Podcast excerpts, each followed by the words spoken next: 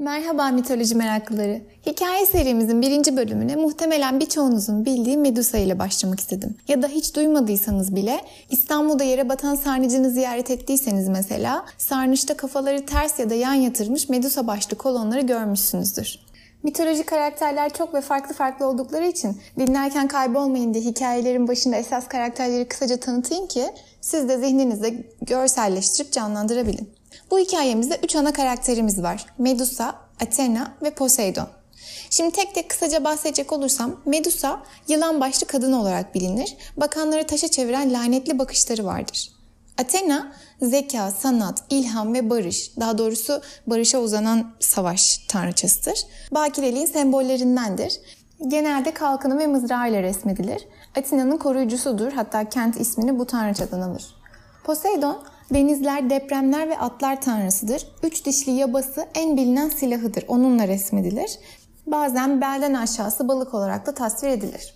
Şimdi birçok mitolojik hikayede olduğu gibi Medusa'ya dair de farklı farklı hikayeler var. Bunlardan biri Medusa'nın Gorgonlar yani dişi canavarlar ailesinden geldiği. Buna göre Gorgonlar çirkin, korkunç canavarlar.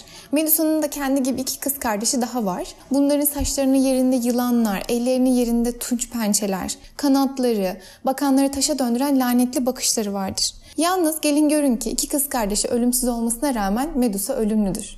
Burada hayattaki şansımız ektedir demek istiyorum. Ve sonrasında kahraman Perseus tarafından da öldürülür. Diğer ve aslında daha yaygın bilinen hikayeye göre ise aslında Medusa ilk başta inanılmaz güzel bir kadındır. O kadar güzeldir ki birçok erkek ona aşıktır. Hatta onun güzel mi güzel saçlarının Athena ile bile yarışacağını söylerler. Tabi Athena buna yavaş yavaş içerlenmeye başlar. Ama yine de Medusa tanrıça Athena'ya bağlı bir bakire olarak kalmak ister. Bu yüzden kimseye yüz vermez ve Athena'nın tapınağının rahibelerinden biri olur.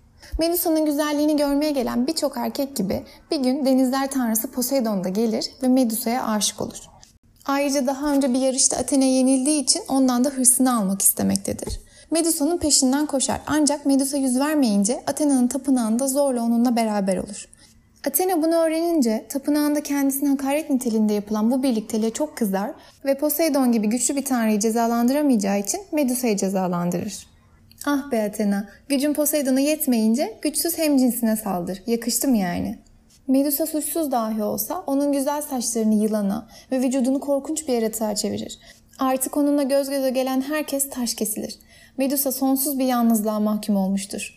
Başına koyulan ödüller için birçok kişi onu öldürmeye gelir ama başarılı olamazlar. Ancak bir gün kahraman Perseus Athena'nın da yardımıyla onun kafasını kesmeyi başarır. Yalnız bu sırada Medusa Poseidon'un çocuklarını hamiledir ve Medusa'nın kafası kesilince içinden dev Kriasor ve bildiğimiz kanatlı at olan Pegasus doğar. Sonrasında Perseus kalkanının üstüne kestiği Medusa başını yerleştirerek giriştiği başka savaşlarda da onu silah olarak kullanır. Çünkü Medusa ölse dahi onun bakışlarını görenler taş kesilmektedir. Hatta Titanların Savaşı filmin afişlerinden birinde Perseus'u elinde kestiği Medusa'nın başıyla görürüz.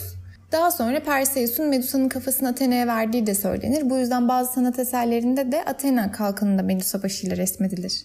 Size minik bir bilgi. Doğu Roma yani Bizans İmparatorluğu döneminde önemli binalara binayı kötü niyetli kişilerden korumak amacıyla Medusa kafası heykelleri yerleştirilirmiş. Şimdi kapatırken bir soru. Siz de günlük hayatınızda haksızlığa uğramış medusalar gördünüz mü? Ya da haksızlık yapan kıskanç Atenalar? Ya da onlardan biri mi oldunuz bir hemcinsinize karşı? Kadın kadının kurdudur lafı tam Medusa ile Athena'ya kadar dayanıyor mu acaba?